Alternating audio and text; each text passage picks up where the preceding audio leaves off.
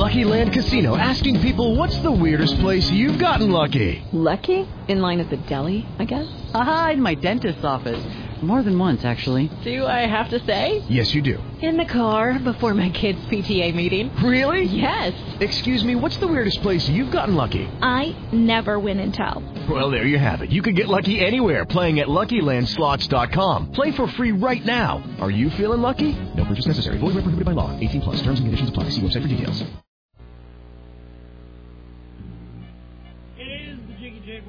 Coast to coast and border to border all over the World Wide Web. Doing the thing, talking to the people. 21 minutes after the hour. And we go to Kevin Nash. Kevin? That was a horrible, horrible, horrible fucking uh, ID. I gotta report that. It is Jiggy Jaguar show. We go now to the phones. And hopefully Dave Oblis, Joe Cronin, and Kevin Getmeyer are on there. To you. Yes, gotcha. At least one of you. Can you hear me at all? Hey, this is Dave Oblis. Yeah, that'll work. Okay, let me try to get uh, the other one on here. I'm, I'm hoping this is one of the two. Can you hear me as well, sir? Yes, this is Joe Cronin. Hey, that'll work. Joe and David Oblis. Uh, waiting on Kevin to get in here, and Uh, David, give us a preview of this card before we uh, get into it with Joe and Kevin.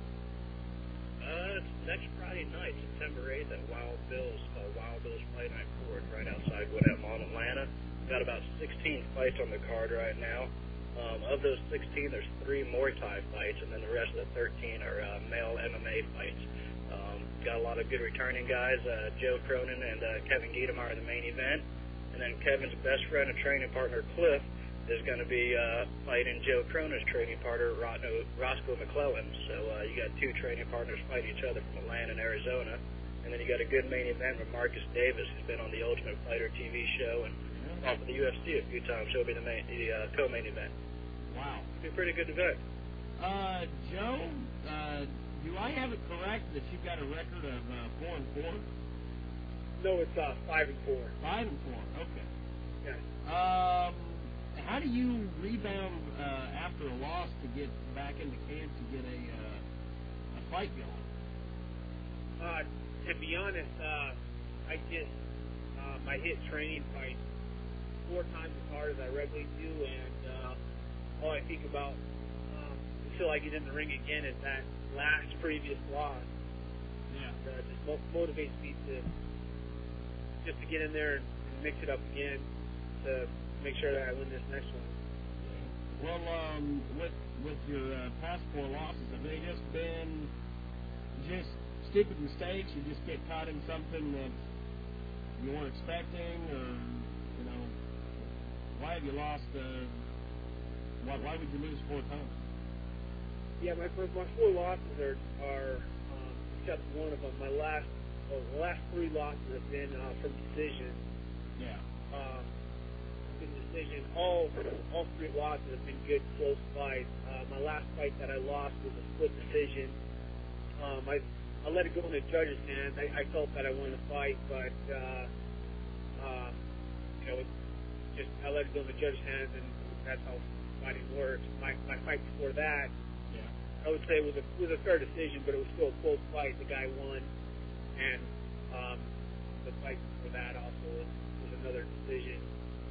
And it's just, I mean, it was just a really good fight. All three fights that I've lost. The, the last, the, the first fight that I lost was actually I got put in an arm bar, and um, I was just inexperienced at the time. It was my first first fight. Well, uh, well, David, um, how did you come to get these two together? Um, first thing, James, I was going to say, Kevin might be calling in from a different number. Uh, might be a Okay. 778 number if you see that. Okay. Yeah. Um, I'll, But, I'll uh, put him in when I see him. um, got these two guys together basically because uh, I've been talking to uh, Joe Cronin's training partner Roscoe about fighting Cliff Bretwell here.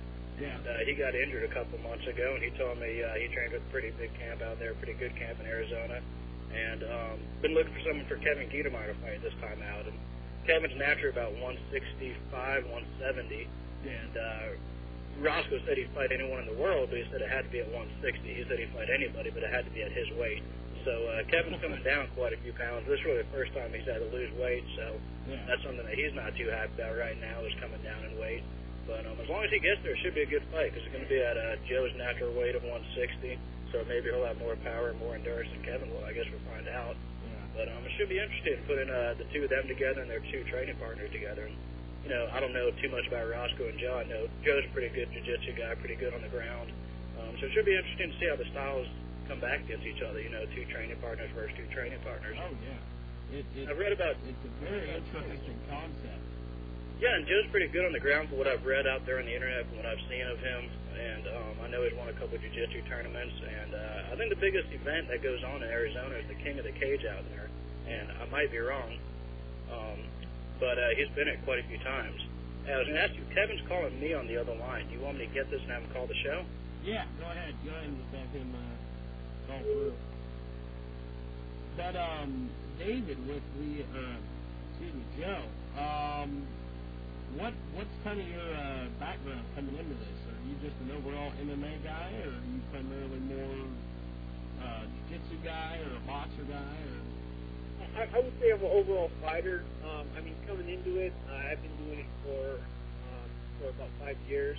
yeah, Coming into it, I had a a background of just street fighting, getting street fighting, street fights just growing up, and uh, yeah, kind of uh, just took to the next level. Actually, compete and get paid for it. So, and this is what I do, and I really enjoy it. Training's a blast. Like we got a really good, a really good team. The best in Arizona.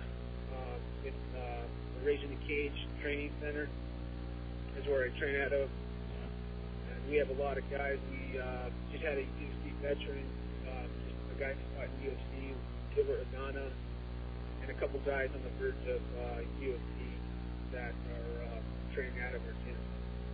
Hey, James, before we continue, Kevin Yeah. doesn't have your number. I misplaced and didn't give it to him. Do you want to call him right now? Uh, I'm not able to do that based upon because I, I dialed him to Blog Talk, so he's going to have to uh, call in here. I can uh, I can give you the number if you got a piece of paper right now. Yeah, I've got I've just got him on the other line. Um, should I hang up and we both call you right back? Yeah, that could work. You can do that. We'll call right back. Well, Joe, um, with uh, with your background uh, getting into this and getting this fight together, um, how did the whole process go? Did they seek you out, or um, did you just Basically, contact uh, different people and it led to David, or how'd that work? Yeah, there was a, uh, a training partner, Roscoe McClellan, that Yeah. um, I guess he meet, he met up with David at a previous fight, which was uh, Rage in the Cage, and uh, I was fighting at the event, and so was Roscoe. Me and Roscoe uh, real good training partners. We just got back from a fight in Hawaii, Rumble on the Rock, Yeah. uh, a big organization. Yeah, that, Hey, that's uh, uh, BJ Penn's event, correct? Correct? Yes, Yeah. Correct. Yeah, we uh, we just got back from that, and Roscoe, Dave was asking Roscoe if he wanted to fight Atlanta, and, and Roscoe actually suffered an injury, injury, and uh, I told him, you know, I would take the fight, and uh, I guess the guy that Dave had Roscoe to the fight didn't want to fight me, Yeah. and um, I just told Dave in the future if you ever have anyone that wants to fight, I would, you know, I'd be a, it'd be a honor to fight over there in Atlanta. And that's pretty much how it came about. It's David and Kevin here. Uh, gentlemen, can you hear me? I'm on here, James. Okay. This is Kevin. I can hear you good. There you go. Okay. Um, one, one more question before I move on. Uh, Joe, with the uh, anything specific that um, you want to try to avoid? You not want to go to the ground with Kevin, or uh, are you worried about certain areas? Or Now, to be honest, I, I mean, I'm ready to go. Uh, I'm ready to go to three rounds. Uh, if you want to stand a bang, stand a bang. If you want to take it to ground, I'm ready to take it to ground. Um, I, in my gym, we train all aspects of uh, just MMA, and um, I mean, I'm pretty confident any any direction we go, I go. So. that's cool. Well, uh, Kevin, welcome to the program, sir. Hey, how you doing? Pretty good. Um, I noticed on your uh, your website that you're uh, ISKA Eastern United States champion. How did you get hooked up with the ISKA, and frankly, I was shocked they're even still around. I thought K1 swallowed them up. Ah, well, I guess they're still around and kicking. I think I saw them on ESPN uh, just a little while ago. Uh, it's pretty much uh, promoters have different sanctioning bodies they can choose from, and you know certain promoters use several different ones. And Yeah. David Oblis, uh, being the promoter I primarily fight for, that's the sanctioning body he uses. So that's pretty much how I got affiliated with them. It was just uh, as a fighter, I'm sure Joe's feels the same as I do. We just we try to look for fights wherever we can get them, and uh, as long as it's a reputable sanctioning body and promoter, we accept those fights. So uh, there, a fight was offered to me with the belt on the line, and I accepted. Unfortunately for me, I was able to win that fight. Yeah. Well, David, with this uh, with this event with Joe and Kevin, are they going to be uh, fighting for a championship of some sort? Or? No, we couldn't make it for the uh, we couldn't make it for Kevin's title because it is an Eastern American title, and with Kevin Yeah. uh, living here in Atlanta and Joe living in Phoenix, Arizona, um, obviously he's not technically in the East, so we couldn't make it for a title. And the ISKA is pretty strict about their titles. They'd rather see Joe fight once or twice under the ISKA banner before allowing him to fight for the next title. They also want Kevin to defend his title once before moving to, you know, the national championship. Oh, Um, so there's steps to be taken. There's other sanctioning bodies that'll just let James Lowe and David Oblis fight for the world title, but that Yeah. really, you know, doesn't do much for the sport or for the fight. Oh, yeah. So, you know, I respect the decision. You know, this will give Joe a good chance, opportunity to fight in Georgia, and you know, if he does well, we'll keep him coming back every time like we do other guys. And you know, like I said earlier, he is a good veteran. He's fought in King of the Cage. What is it, Joe? Like six or seven times you fought out there, or is it Rage in the Cage? Rage in the cage. My, my, it's raising the case. My current record's uh, five and 4 I fought in, um, yeah, uh, five and four, and then I just fought in one desert brawl and uh, one rumble and raw. The rest Yeah. was in the cage. So Joe's fought in the top events there. That's Oh, all yeah. in the state of Arizona, Oh, nice. and Kevin's fought in his top events in the state of Georgia. So the two of them, you know, represent their state pretty proudly right now. Well, Kevin, um, Joe was mentioning earlier that you uh, apparently had to cut weight for this fight. Is that true? Uh, yeah, I'm gonna I'm gonna go down. I typically fight at 170. Most of my fights have been. I've had a few at 165. Usually, I carry my weight around about 163. So I'm, you know, I walk under the weight that I fight at usually, which is 170, which generally is not a good idea because most 170s weigh about 190 pounds. Oh, yeah. So I'm, I'm going to work my way down to 155 pounds. Uh, I'm not really accustomed to cutting weight, so that's something I'm going to just, uh, this fight will be at 160, and then I intend for my next fight to be at 155, just to make sure I'm comfortable and I don't feel weak. So, uh, yeah, I'm going to have to sweat out a couple pounds before uh, weigh-ins, which is new to me. I didn't know if you'd ever, uh, if this was, if this was like a T or T situation where he's just, he's got it down to a science, or if you were going to end up having to pull the old uh, amateur wrestling routine where you just, you know, go hog wild and just try to get as much weight as possible, like two hours before the weigh-in. Well, that's that's typically what most people do with sweatsuit, and that's really it's not unsafe to do that. Uh, as long as you don't do anything extreme, you can put a sweatsuit on and lose four to six pounds in water weight easy. I mean, with with no stress to your body. I'm accustomed to eating both breakfast and lunch on weigh-in day, and that's what might be a little change for me as I head down to 155. I probably have to eat pretty light on the day of weigh-ins, if if if at all. Yeah. Uh, I mean, some extreme examples are uh, Joe Riggs in the UFC. I think he made 170, and then the night of the fight, the next day, I think they said he was 213. Oh, yeah. And that's that's an extreme case. But uh, if I can maintain about 162, 161 pounds, I think I'll make 155 pretty easy. But uh, I actually threw on a bunch of weight because I thought I was going to take one last fight at 170. Yeah. And I didn't want to be too undersized, so I actually started lifting weights, which I had never done before. And I tried to pack on some weight, which, you know, then I had to just turn around and le- lose Yeah. uh, for this fight. Well, with your guys' uh, training, and you mentioned uh, lifting weights, that was kind of a first-time thing for you. Um, are the, do you guys experiment going into fights with different training methods, or is it just you've got your, your set skills and your set training methods, and you just are going to use those all the time? I think most fighters have the uh, the skills that they practice and they train some of which they may be a little weaker at others and stronger in some areas. And in some fights, you may, you know, you may explore, say, stand up, for example. If you're, if you're just becoming more comfortable, you may feel it out a little bit until you're really losing badly there, and then revert back to whatever you're more comfortable with. If that's the ground, uh, the reverse may be true. If, if you're not quite as good on the ground, you may just feel it out a little to try to get that real life experience. But if you start losing, you may revert back to your your strength. Uh, I think I'm pretty balanced in, in ground and stand up. Neither one's spectacular, but I have a good balance. Yeah. Balance of it, like most MMA fighters today, they just have a good, good balance. I'm sure Joe's the same way. I've looked at his record. He looks like a real, well balanced, uh, modern, you know, fighter today. Yeah. Well, Joe, uh, did, do your do your methods change over time, or uh, are you always experimenting, or how's that right Really, I, I pretty much stick basically to the to the same game plan. I mean, as far as training, training and whatnot goes, I mean, Yeah. lately I've been I've been uh, turned up and trained just because this is, this is probably the biggest fight that I've had, and um, just just intense training. And when, when the fight goes, I kind of just play it minute by minute, second by second, just what happens. I mean, I'm preparing myself and training for any situation that uh, that just happens in the fight. Um, and I'm like I said, I'm pretty confident. It, I'm a fi- fighter, like Kevin said himself. Uh, if it, if it, if it wants to stand up or just goes to the ground, Yeah. I'm confident in all aspects.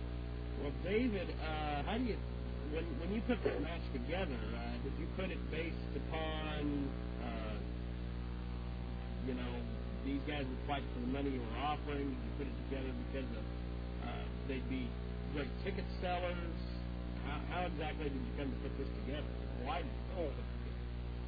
Well, I've had a couple, quite a few fighters fight from Arizona. That's how I got hooked up with uh, both Roscoe and Joe in the first place. Yeah. And I think after doing this enough, I've been doing this about four or five years now. And I recently hooked up with Wild Bills and my partner Steve Mutter of Full Throttle Entertainment over there. And we both have different duties. And one thing I do is um, all the matchmaking because I guess I'm better at after doing it for so long. And I've just heard that Joe's a good fighter. He's well-rounded. Kevin's a good fighter. He's well-rounded. Neither one of them are terrific in anything, but neither one are poor in anything. And, you know, these are the kind of fights you want to make, especially for a main event. You know, the amateur undercards, you know, those can end in a minute, minute and a half. You know, care how those end. But, you know, the main event, the co-main event of Marcus Davis from the UFC, you know, that's what the crowd comes to see as a three-round war. And I'm just looking at Joe's record, like he said earlier in the show, his last three or four losses, although he does lose, he doesn't get knocked out. He doesn't get submitted. He'll, be there all three rounds, and he's going to make for an exciting fight. And Kevin's went the distance in most of his fights as well. So you put these two guys together, neither one's going to quit, and that's the most important thing of making a good main event and co-main event is two guys that'll go. And both their training partners, Cliff Bretwell, you know, he just had his coming out party last time, had a huge win over a guy named Aaron Steele, went to three rounds, back and forth fight. Roscoe just got back from fighting in Hawaii. I heard he got a cut eye, you know, got injured there, but he kept fighting. So that's another fight that's going to go two or three rounds and be a good match. So, you know, that's what you want. You know, do I, who do I want to win? You know, I'd like to see Kevin win. I think he will win. He's a hometown guy.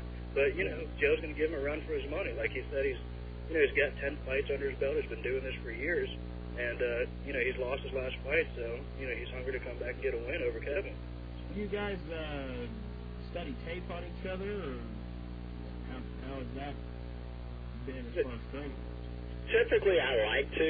That gives me an edge. Uh, MMA is probably as much or more a mental game than it is a physical game. Once you uh, attain a certain skill level, a lot of it becomes mental. And I typically like to study video uh, for one reason, just uh, so there's not as much a feeling out process. And, and a lot of times I don't mind giving my video to the opponent either. It makes for a better fight for the fans a lot of times. There's not as much feeling out. Uh, you could just go right at it. Uh, I haven't been able to study any of Joe's, but, but typically I think most fighters do prefer to study video. Yeah. Well, Joe, Joe, do you uh, do you study much video, or is it Well, just I, just have, I haven't had training? a chance to come across a, a video on Kevin. Um, Yeah. I've just been studying the record and the opponents he fought. Looks like he fought some uh, good rounded opponents. Oh yeah. And um, I'm actually uh, um, just in the process of, of getting a video on, on Kevin and just trying to see if uh, you know if, like if that technique can help me on the video. Yeah. So uh, And I will say that we've tried to get a couple of videos of Joe and his training partner Roscoe, and I think they mailed it out, but maybe got lost in the mail or something like that. I'm not sure. Yeah. We've tried exchanging videos, but I guess uh, they haven't wanted to do that just yet. So hopefully the next week we'll both have an opportunity to study each other. Well, David, with the uh, with the card coming up uh, and these two fighting in the main event, uh, does the winner have uh, any type of chance of, of coming back and fighting for a title or going further with the uh, Wild Bill events, or is it just they show up, they're going to fight, going to pay them? Um, I guess that depends on both of them. I mean, I'll address Kevin first since he's a local guy. Of course, if he wins, he gets his choice to be on a future card since he is a local draw here, of course. Yeah. Um, if, if it's a hell of a fight between the two of them, there's no reason why we can't do a rematch. And maybe that rematch might be for, you know, the ISKA national title if they approve of it. Yeah. Um, you know, if Joe knocks out Kevin and makes a great appearance, or even, you know, fights Kevin to the finish and does terrific, or bring him back again and match him versus someone different. You know, there's a guy named Steve Kinniston from Chicago. I keep bringing him back time and time again just because the guy's tough as nails and he shows up. Um, you know, main thing in the sport is just being ethical, signing the contract, doing what you're supposed to do, show up on weight, be a gentleman, you Oh, know, yeah. fight fight your heart out and do the best you can. And you know, we recommend all promoters use those kind of people. Um, you know, you just learn who to use and who not to use. There's people out there I don't want to name their names. I don't never Oh, yeah. on the card again. But uh, you know, there's a lot of guys that are ethical. And so far, dealing with Joe and Roscoe, they've been ethical from start to finish. And you know, if they're good fighters, we'll definitely bring them back again if they want to. We mentioned uh, Steve Tennyson. Uh, he's fought Kevin, correct? Twice? Yeah, he's a hell of a fighter. He gave Kevin a war both times. Yeah, that was actually uh, our first fight was one of the best fights of '95. It, it was very close. The judges had it kind of wide in my favor. Uh, many people thought it was a draw, and some people thought Steve won. Uh, it was a great fight. The second fight was was a great fight also, but it wasn't it wasn't Oh. really close, but it was a great fight. Uh, I've seen some uh, some some clips of that somewhere on the internet. It was a heck of a win. Yeah, yeah, it, it was. I mean, Steve, you know, he's been to Atlanta, I think, five times and beat everybody but me. He beat a couple of my teammates, and uh, he keeps, even though he lost me twice, he gets an invitation back because, you know, he puts on a great fight and he, he pushed me to a new level. When you take on tough opponents like that, you know, win or lose, you're going to come out a better fighter, and that's what we kind of saw in, in Joe's record. I mean, he's he's there. You know, it, whether he wins or loses, a lot of times it goes to a decision. So it's it's not going to be a quick fight. You know, you're preparing for a war, and that's a lot harder mentally than than some people realize. If you're going in there and you think you might beat the guy in 30 seconds, that's not that hard to prepare for. But if you know you're stepping into a war, you have to be a little mentally stronger, and that's really what I I like to step into because I know win or lose when I come out, I'm probably going to be a better fighter than when I entered. Yeah. Well, and I noticed something else. You lost to uh, Anthony Macias. Uh, was that a was, was that a tough fight? Or?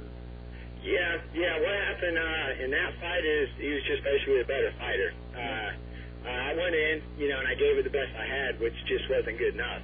Uh, yeah, it was it was a tough fight. Uh, I thought I had the fight locked up. I had a had a submission locked up on him, and that's when the fight began. And he began to show me why he was as experienced as he was, and, and uh, you know, came to reverse me and actually catch me in a submission. So it was it was a learning experience for me. It was a loss, uh, but it, I don't regret the fight at all. I learned a lot from it, and I just fought a better fighter, and he won. Well, what kind of uh, do you guys have any type of pre-fight superstitions? You know, got to put on the left boot first before I put on the right one, or you know. I know a lot of athletes do, and some fighters do. Uh, I personally do not. If if I was going to say I had any superstition, it might be arrogance, like it's bad karma. Yeah. Try to remain humble and do the best you can. Uh, but I really don't have any superstitions. What about you, Joe? And, and me, uh, I, I, I try not to believe in superstitions. When I first uh, started fighting, I used to think, uh, oh man, if, if, if my girlfriend was there, um, I, would, I would win every fight. Or if I wore these special shorts or these special underwears, that I never would. I'd be all right. and I'd, be, I'd win. But uh, I don't know. I've tried little things here and there, just little beliefs, but nothing seems to work. So I'm trying not to let anything affect me as far as like superstitions go. I mean, it's just little little things that like uh, I was dyeing my hair different colors and uh, different colors when I fight, and it's like well, green seems to work the best because I'm undefeated green, but Yeah. uh, it's, it's it's it's hard. To, it's really it's really hard to say. I don't know. I I, I believe I believe them to a point, but I try not to let them bug me too much. Hey, what color hair are you coming in next Friday with, Joe? You decided yet? Uh, yeah, green. I'm going with the green. it might end the streak there. You you okay with that? yeah, I'm, I'm willing to put it on the line. That's great.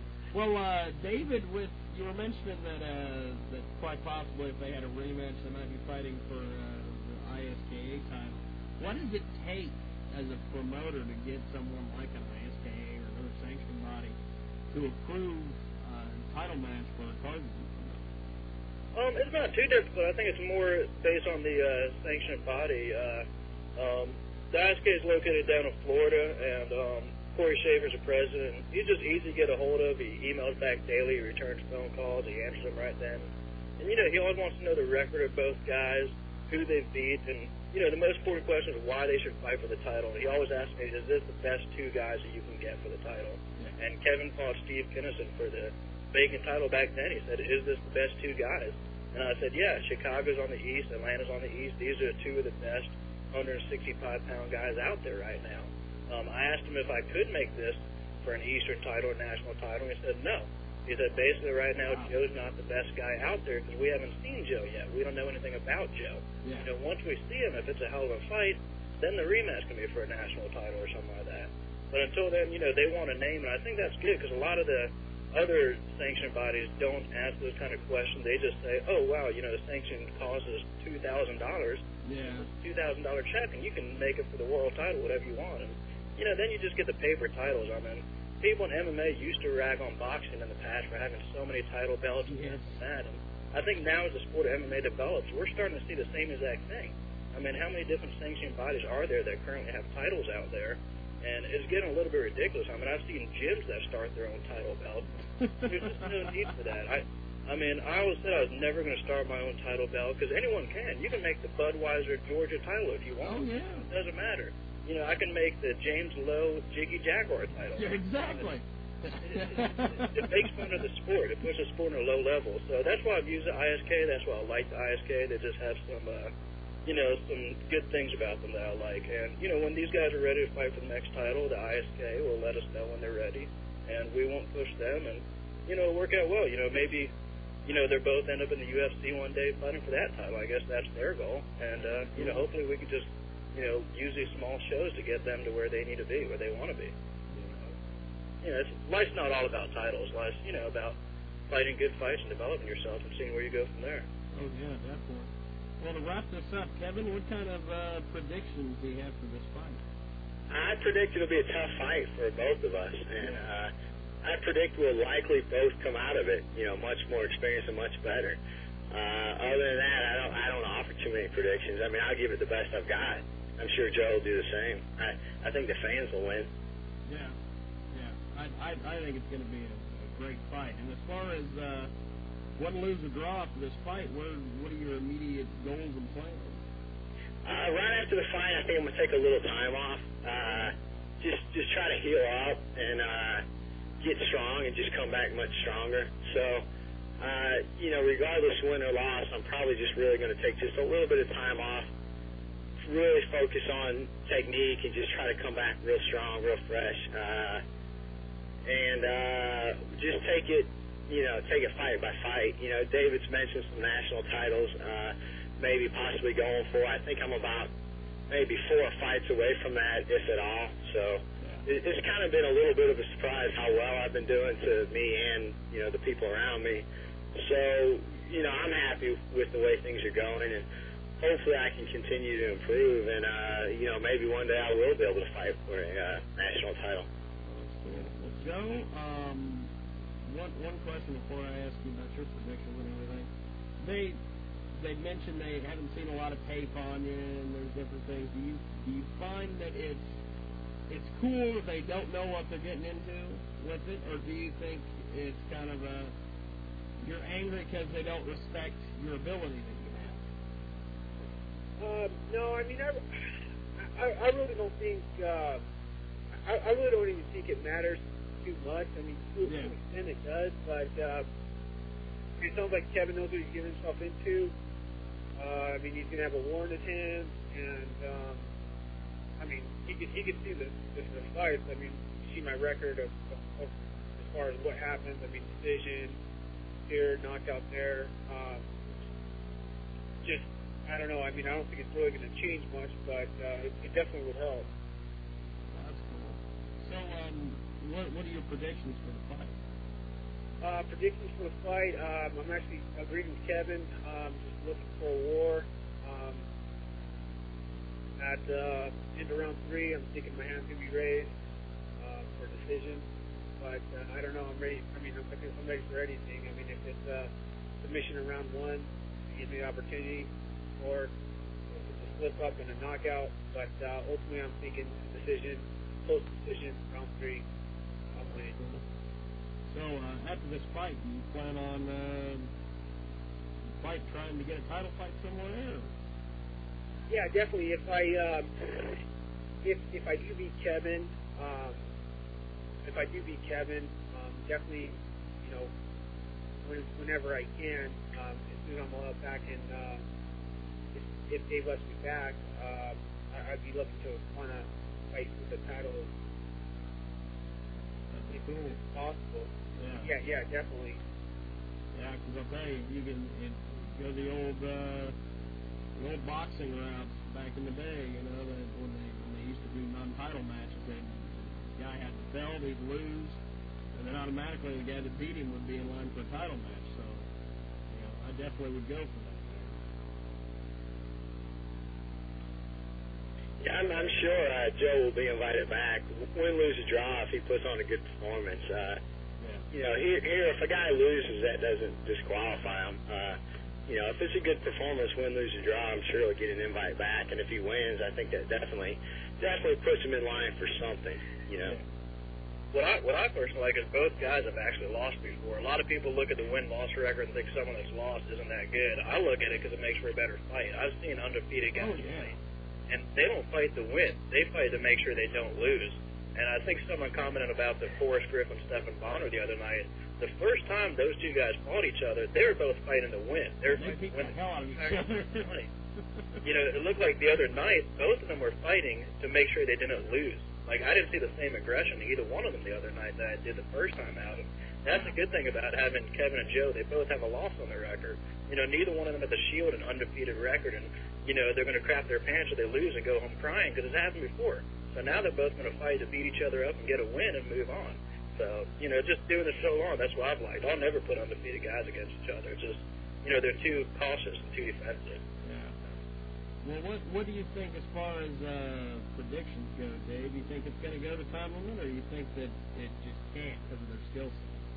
I think it's going to go to the time limit because uh, Joe doesn't lose um, by dis- by knockout. Joe doesn't lose uh, by submission. Yeah. Evans is not a knockout artist or submission artist, and he doesn't lose very often. So you know, I think they're going to go the distance. Um, I think it'll be good for the fans. Who wins, who loses. You know, I guess that's really up to them.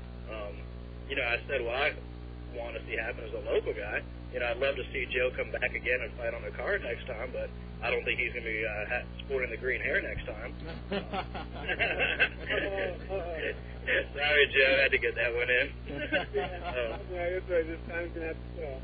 I told you I was going to get at least one shot in on you tonight. Um, yeah. But, you know, I think it's going to be a good fight, and that's where we put this one together. I'm not too concerned about this one fight as I am with the whole card. You know, there's going to be about 16 Yeah. fights. And I just hope from top to bottom they're all pretty good fights. And, you know, on paper right now, I've seen all these guys enough that I know at least seven, eight, nine of these fights are going to be extremely good fights, and that's what I'm most concerned about, rather than just one one fight. Well, I'll tell you, it, it, it's going to be a heck of a card. Uh, you guys have got uh, websites. I know David's is uh, undisputedproductions.com, correct? Yeah, it sure is, and the venue is wildbillsatlanta.com. Okay, Joe, you got a website, right? Uh, no, I don't. I'm actually in the I'm actually in the process of. I, I, I got the domain name. It's uh, it should be up by the end of the month. Yeah. Uh, well, by the end of the next month, it's actually joetheshow.com. That's cool. It's, it's being built right now. And then uh, Kevin's Kevin KevinGiedemeyer.com, correct? Yes, that's correct. Yeah. You guys, uh, do you guys, uh, when you guys fight, do you guys take videos and put them up on your websites, or uh, do some of these venues kind of frown on that? Yeah, it really depends. Uh, if you're showing highlight clips, usually the uh, promoter doesn't mind that. Uh, a lot of times you'll come to an agreement with the promoter uh, uh, just to show the highlights. Certainly they wouldn't want Yeah. you in the whole fight. though. Yeah. Well, and, and David, you guys are going to put this on DVD, correct? Yeah, we get all of our fights on DVD, um, so we try to sell those at the future fights for people to come by and get. It takes a little while to put together, but yeah, we try to get all the fights on DVD for people to view later and give a free copy to all the fighters. So both Kevin and Joe and the rest of the fighters will get a copy of the fight a couple weeks later of uh, the event, so they can use the study and whatnot. Cool. With you guys being in the main event, um, you guys going to show up at the beginning of the night and watch all the fights, or are you just going to show up, you know, right before you have to get prepared and get warmed up to go out? Well, I typically. Well, go ahead, Joe. Oh, okay. Um, just I, I usually just kind of keep to myself in the back room, find a little spot that I can kind of seclude myself. Yeah. Um, that way I don't, um, you know, see see somebody get annihilated as far as yeah. just just just to kind of intimidate me or something. I just kind of stick to myself, my own little locker room and area, and that's pretty much it. When it's time to fight, I mean, I'm warming up in the back, doing a couple couple uh, fights before my fight. I'm doing push-ups, jumping rope, Yeah. hitting the focus mitt, um, just getting prepared. Well. What about you, Kevin? You, Yeah, so typically I, I go, I watch the fights. If I have teammates, I'm backstage with them, helping them warm up. I'll be with Cliff, you know, helping him. yeah. So usually I'm pretty busy with, with either teammates or I get out there and try to watch a few fights at least. And, and I literally don't even think about mine until it's time to warm up. Uh, from most of the fighters I talk to, that's a little bit unique, but that keeps, that keeps my, you know, nerves calm. I really don't get nervous. I get nervous when my teammates fight, extremely nervous, or a friend of mine fights. Uh, but I don't get nervous at all when I fight. And I guess a part of that is the fact that I'm really not putting any thought into it whatsoever. I think if I did dwell on it, it would probably hinder my performance. So uh, I stay pretty busy. I usually have several teammates on there, and then uh, about the time it's time for me to warm up, yeah, I warm up, and go out there and fight. Hey Joe, are you going to be working uh, Roscoe's corner next Friday night?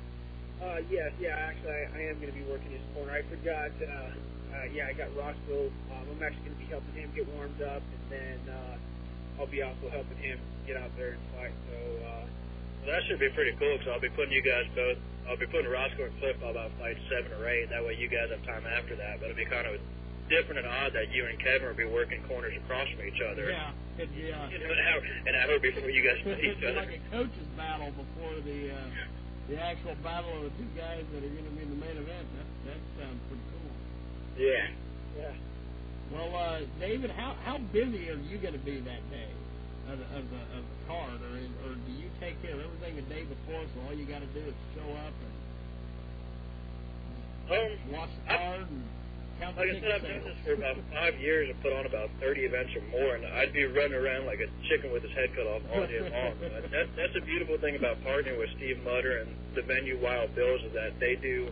The venue is like a casino. I mean, they do so much over there. It's just unbelievable. I mean, they do so much as far as promotion, setting up the venue, um, getting everything ready, helping the ring set up, the tables, the chairs, linen. I mean, that's all things that I used to do all day long. I get to the venue at 8 a.m. as any promoter does, and set up all day. And now the venue takes care of all of that, where I get to go out to get a lunch at four or five o'clock or something like that, and almost roll into the venue like I'm a celebrity now. You know, I just roll in, sign some autographs, kiss some babies, and you know, just go to work for the night. And you know, it's been a good relationship that everyone has their job title to do over there, and everyone does it. And at the end of the day, everyone's happy, and you know, it's worked out terrifically over there. It's an awesome venue that fits up to about four or five thousand people, and we've done four fights over there. Well, three fights. This will be the fourth. And each fight gets more and more crowded. Each one gets more and more publicity, and you know, I've been on your radio station twice now, and Oh, hope yeah. continue doing this every event we do. And uh, you know, as long as each show gets bigger and better, that's all that I've ever wanted as a promoter. And you know, I think that's all a fighter wants is that they get to fight on bigger and bigger shows and make more money, and it gives them more opportunities to move to reaching their goals of you know getting the UFC or wherever they want to be. Gonna be a heck of a card. Uh, good luck, gentlemen. Uh, keep us keep us updated on everything, and uh, we'll definitely have to have Joe and Kevin back uh, in the future to do uh, separate interviews. I'd love to get to know more about you That sounds awesome. I'd love to do it. should be Yeah, interesting. definitely. Thanks for thanks for having us on. Oh yeah, definitely. And uh, David, good luck to the event, and uh, shoot me an email when that's over with, and we'll uh, we'll get the results up on the website and everything, and maybe have the winner back on to talk about the fight. Yeah, I'm sure they'd enjoy that. That's cool. Well, guys, have a uh, have a good one, and good luck in the fight. And uh, David, I'll send you an email later, let you know Good evening, gentlemen. All right, yeah, take care. Thanks.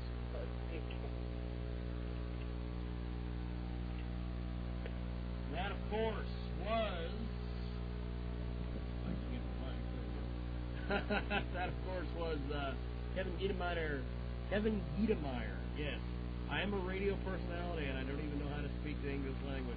Joe Cronin and David Obles from Wild Bill's Fight Night 4 are going to be in the main event. Uh, should be a big, big, big time card. So we're going to be looking for that. If uh, you want to get in on the action over at jiggyjaguar.com, that chat room, I don't even know if the thing's loaded yet. There it is. I was hoping to have the damn. Do you suffer from depression? Well, you don't have to. Not anymore. Finally, a non-prescription medical breakthrough. It's the Jiggy Jaguar Show. JiggyJaguar.com. We are back here on the Jiggy Jaguar Show, speaking with Virgil Aponte from www.stairexercises.com. Uh, give us a little information on your background. Uh, well, I've been a, um, a personal trainer now for 12 years, and I've also been a high school PE teacher for, uh, I believe it's uh, almost 10 years, uh, 9 years actually. And, uh, um, you know, my experience includes working with uh, little 7 and 8 year olds all the way up to elite professional athletes. Um, currently, um, I'm teaching, and I also run a fitness camp uh, out here in uh, um, Brooklyn, New York. So, uh, so my, you know, my passion is uh, uh, health and fitness. Uh, I love to play basketball. Uh, you know, you know, mainly pick up basketball. Uh, Yeah. Uh, football, and also touch football. So that's basically what I do. Wow. How did you get um, inspired to do personal training and everything? Uh, I think it, um, a lot of it came from uh, my love for sports as I was growing up, uh, uh, playing, uh, um, uh, especially uh, football. I was always really skinny, so I, I always tried to learn how I can uh, put on weight and got into weightlifting. And then later on, I was interested in jumping high for basketball. So I started to, you know, learn about, um, you know, ways to increase my vertical jump. And uh, I was also a lifeguard at a health club for for a couple of years, and Yeah. I got to know the personal trainers at the health club, and I started to uh, see, you know, I, I got an idea of, of, you know, what their life was like and what they did, and I really, you know, got into that, you know, through watching them, and that's how I actually I started personal training at the same uh, health club that I was lifeguarding at. Wow. So, uh, So you've uh, and I was reading uh, some of your bio. You worked as a assistant with the WNBA New York Liberty's uh, strength and conditioning staff. How did how did you come across that position? Uh, well, I was uh, actually an intern there, and uh, basically, you know, just uh, just sending in my resume, uh, wanting to to actually learn from the, you know, the um, at the time Lisa White, the the head strength and conditioning coach. She was actually the director of basketball operations, but when she found out about you know my background, she basically trusted me to train the team for what amounted to two years. And uh, um, that's just how I got in. I basically sending in my resume, um, asking to to be an intern, and that's how I got my foot in the door. And once you realize that you know I was uh, I had worked with the New York Mets and stuff like that, she um she trusted me to, to work with the players. The players I got along with the players really well, and you know it was history. It was uh, actually uh, the most fun I had uh, working in the in the strength and conditioning field was uh, my first year there because we went to the Eastern Conference Finals against Yeah. uh, the Washington Mystics, and then we played uh, um, uh, the um, Los Angeles Sparks in the WNBA championship, which was awesome. Awesome, awesome experience. Yeah, sounds like it. You've uh you wrote a couple columns, one for uh some uh some on the internet. There's one that uh sticks out in my mind at uh, bodybuilding.com. It's about using stair exercises to improve strength, power, flexibility, and conditioning. Give us some insight on that article.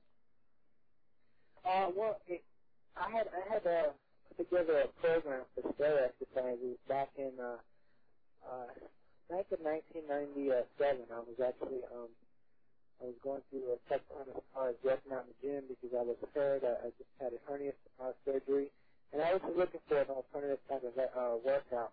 And I sort of stumbled upon stair exercises. Uh, I was visiting a friend of mine. I had to walk up the 19th floor of, of his building, and at the at the time when I was looking for type, different types of exercise routines, I had to make sure that it aggravate the injuries I had. And just walking up the stairs didn't really bother anything, but it did give me some type of good aerobic work. And so I started to do that because I couldn't go to the gym. And then once I was healed, I started to add different things, um, like uh, power development exercises, like hopping upstairs and jumping upstairs, running upstairs, uh, upstairs, the weighted vest, dumbbells, and stuff like that. And once I was able to go back to the gym, I realized that uh, that I was going to keep stairs in my program. So what I would do is I would climb stairs twice a week, and then I would also go to the gym twice a week because it was just it, I realized how valuable it was. And because I really loved it, I, I, would uh, use it with clients that I trained. And when I was working with the Liberty, what happened was we had a lot of issues with training on the road because uh, the Yeah. time schedule, a lot of times privacy is an issue, uh, especially with uh, professional athletes.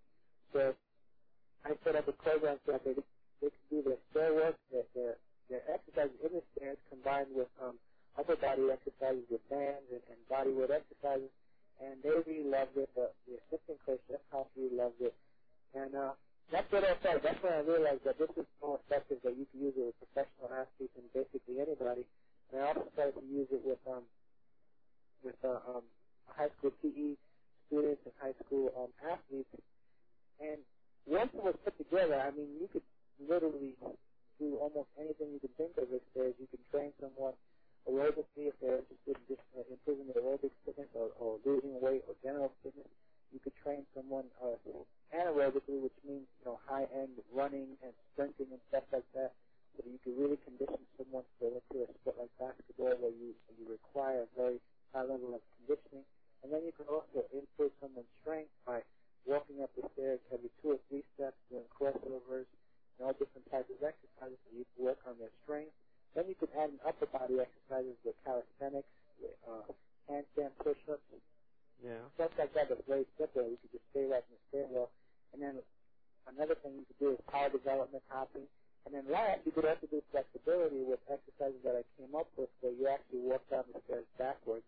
Not, not, uh, um, facing, you actually walk backwards, but you hold on to the handrails and you, and you can do exercises to, um, um, increase the flexibility of your hips and, thighs and your hamstrings and you name it. So before you know it, it was just a, an entire program that you could use. Wow. You've got a few websites, uh, one being givestrength.com, uh, stairexercises.com. How have the uh, websites been received by people on the internet? Uh, yeah, I, the people, the stereotypes people love. The good strength is basically my my bio and stuff like that, and I also run a fitness camp, so people come there to see, you know, see what the fitness camp is all about. Yeah. But as far as the stair exercises stuff, I mean, I get emails from all over the world asking me questions Wow. about stair ex- stair exercises. Um, yeah, it's kind of funny when I get an email from like from Mexico or Australia or, or something like that, and, you know, asking you questions, or you know, buying the the DVD or the ebook or you know, or the book. Yeah. And uh, yeah, it's, it's kind of cool. I, I've gotten a great, great response. People, you know, people love the workout there. And uh, most of the time, you know, when I actually talk about it, because I, I also do um, uh, workshops and stuff like that on their exercises to the Board of Education. The main, the main thing I try to tell people is not, uh, you know, I'm not trying to sell sales. I'm, try, I'm trying to sell not making excuses. You know, um, Yeah. you know, a, a lot of times, especially in uh, in high schools, you, you're not blessed with the best uh, training facilities.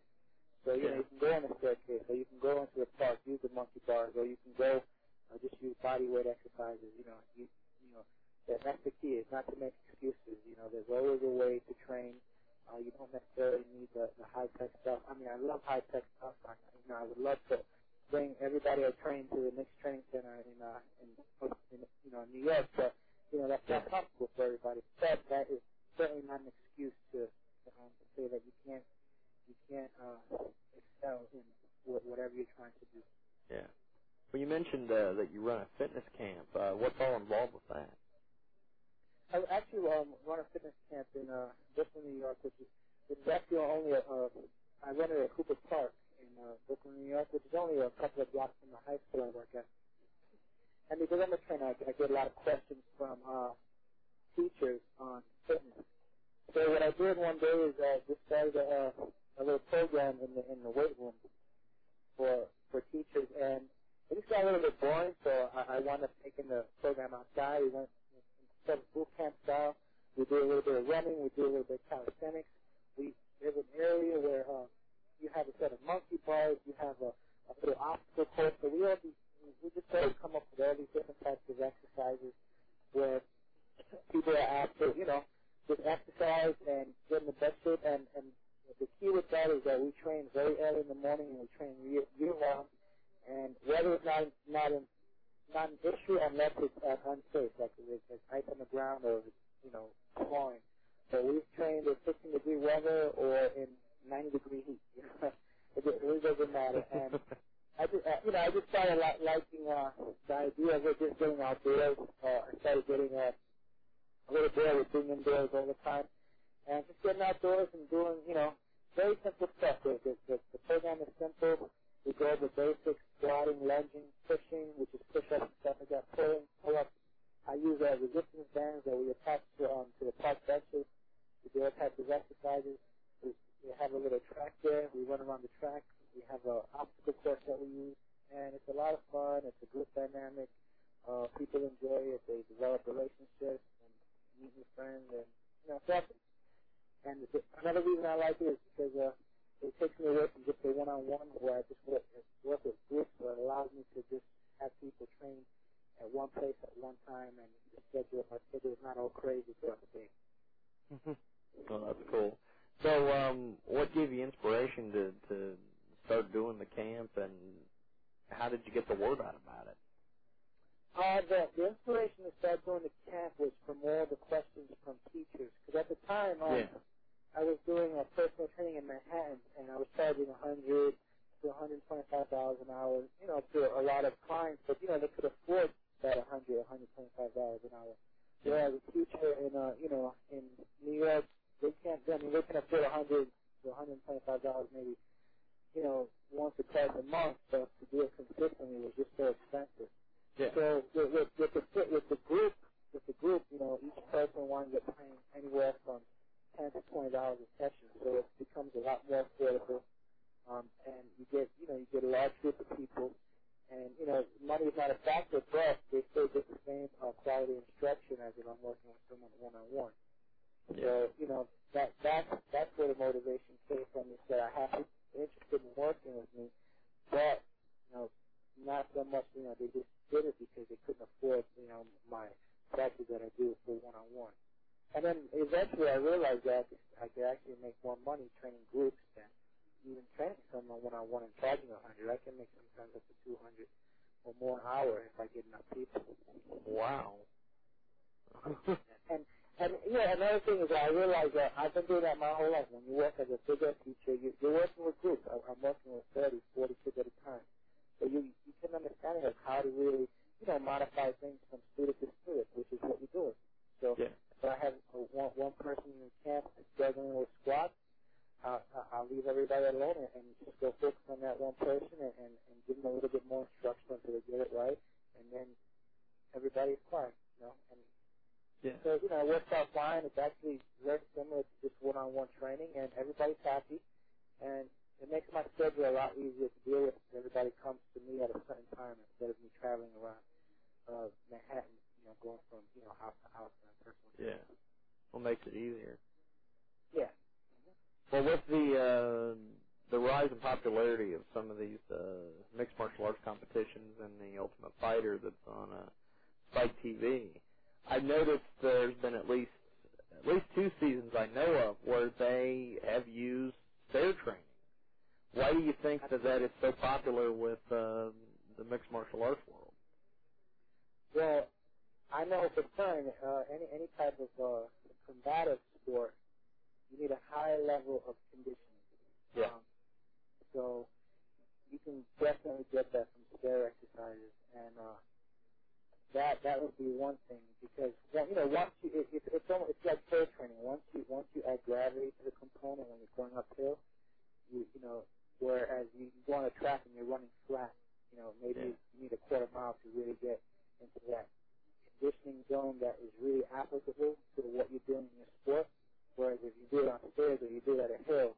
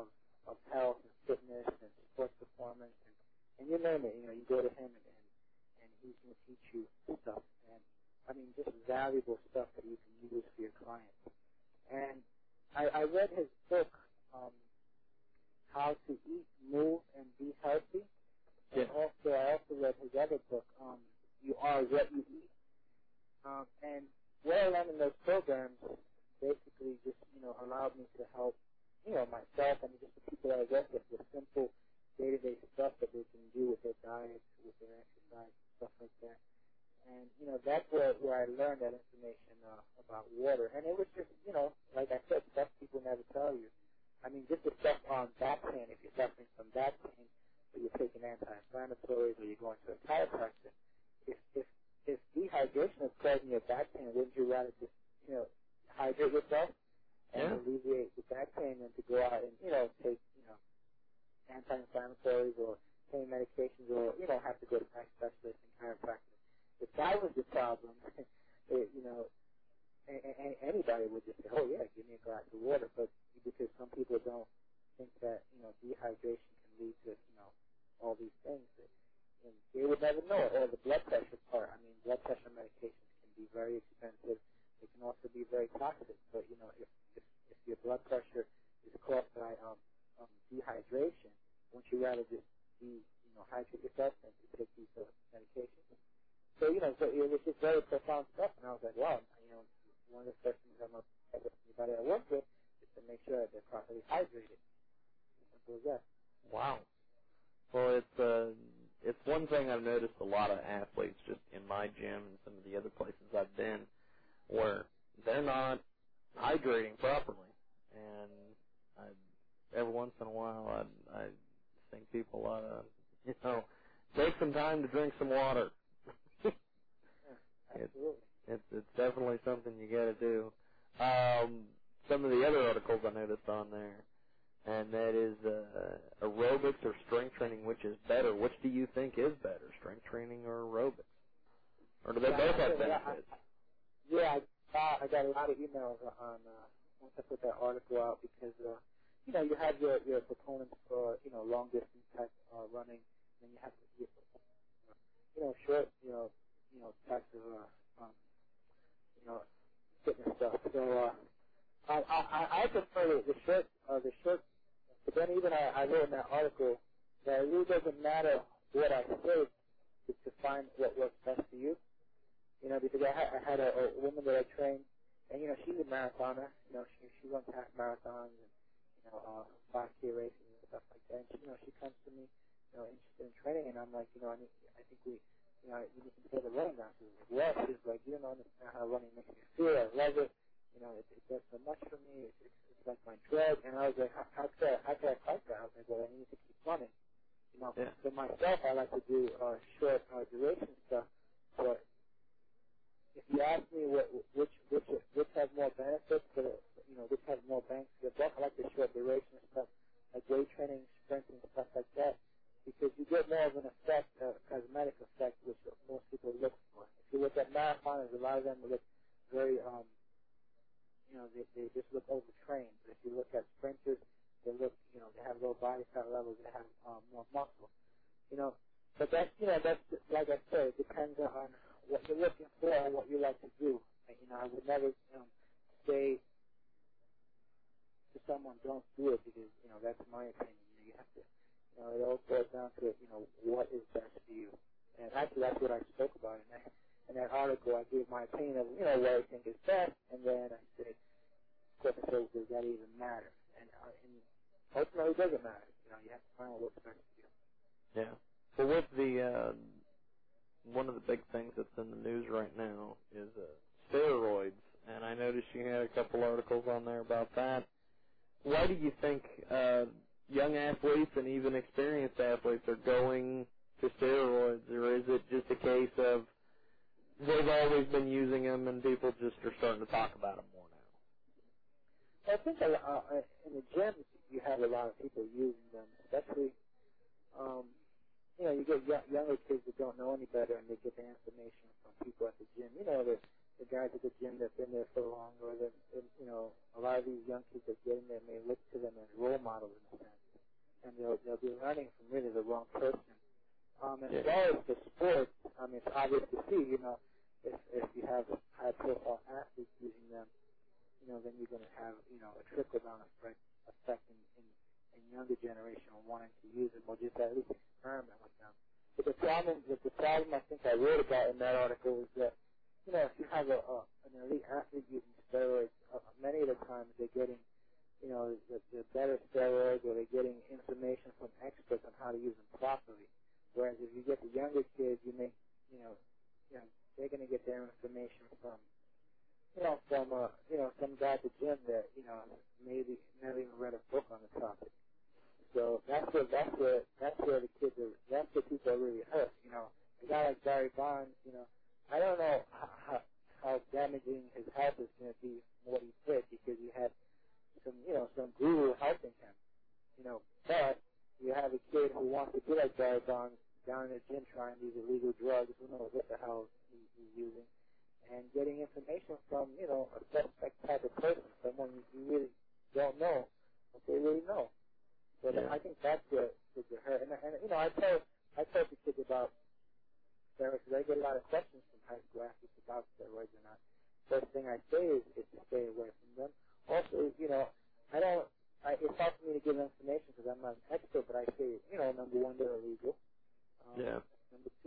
Know, you're better off staying away from them because where you get them from may not be the, you know, the most trusted place. So, you know, I hope they listen to me. A lot of times and I remember with the Angelo Standione, um, and Mark McGwire, I tell, tell kids, uh, you know, stay away from that. You really don't know what's going to do to your body. It's, it's, it's a type of hormone that, you know, that goes into your body. Who knows what could happen. And I still have to keep going to GNC to buy them because, I mean, who's more important, Mark McGwire or Roy De La so, so, you know, if he's using him 60, 65 home runs or whatever he hit, then, you know, a, a kid might look at that and say, hey, you know, maybe that, that will be me. Yeah. Well, uh, the big thing I've oh yeah, the big thing I've noticed on the internet lately seems to be uh, these kettlebells. Um, Yeah. with your primary shtick being uh, stair exercises. Um, why do you think that exercises and kettlebells and some of these alternative forms of uh, training are starting to catch on on the internet, and people are getting more away from uh, just regular barbell, dumbbell, and running outside? Yeah, I, think it was just, you know, it's a natural progression. People um get bored of the same thing. You know, I I I I, don't even go to the gym anymore to work out. Just one day I was like, you know, I'm just bored of it. And I'm not saying it's it's bad. It's if, if bottom line is it's something that you're passionate about. I remember you know, back in the day when I used to go to the gym all the time, I was loving it. Now I love to work out outside. I love to do stairs. You know, I even started to dabble with yoga and stuff like that. So it's just, I think, uh, um, I think uh, uh, uh, as we evolve as people, and you know, we, want to try different things. I mean, as long as it's physical and as long as it's still improving your health, I think that's what um, that's the main thing.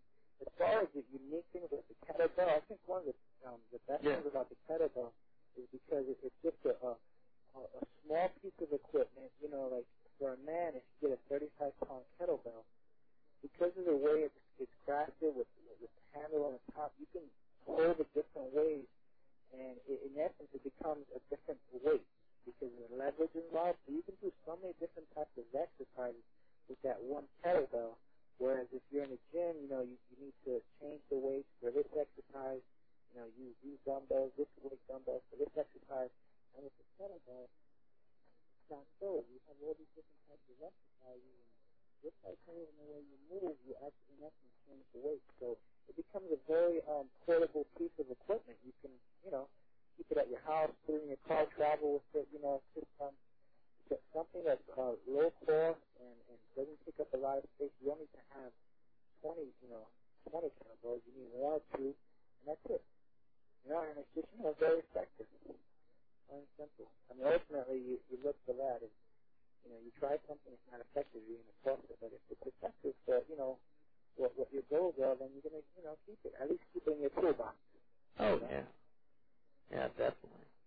Well, I've appreciated the interview, Virgil. It's been an interesting one.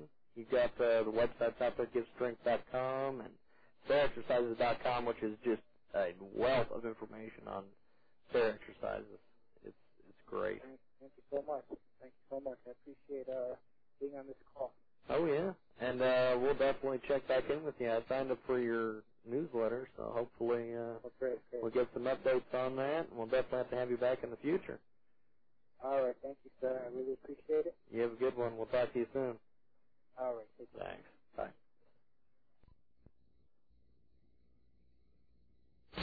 Download all the past bits and best interviews with new things added each week at JiggyJaguar.com.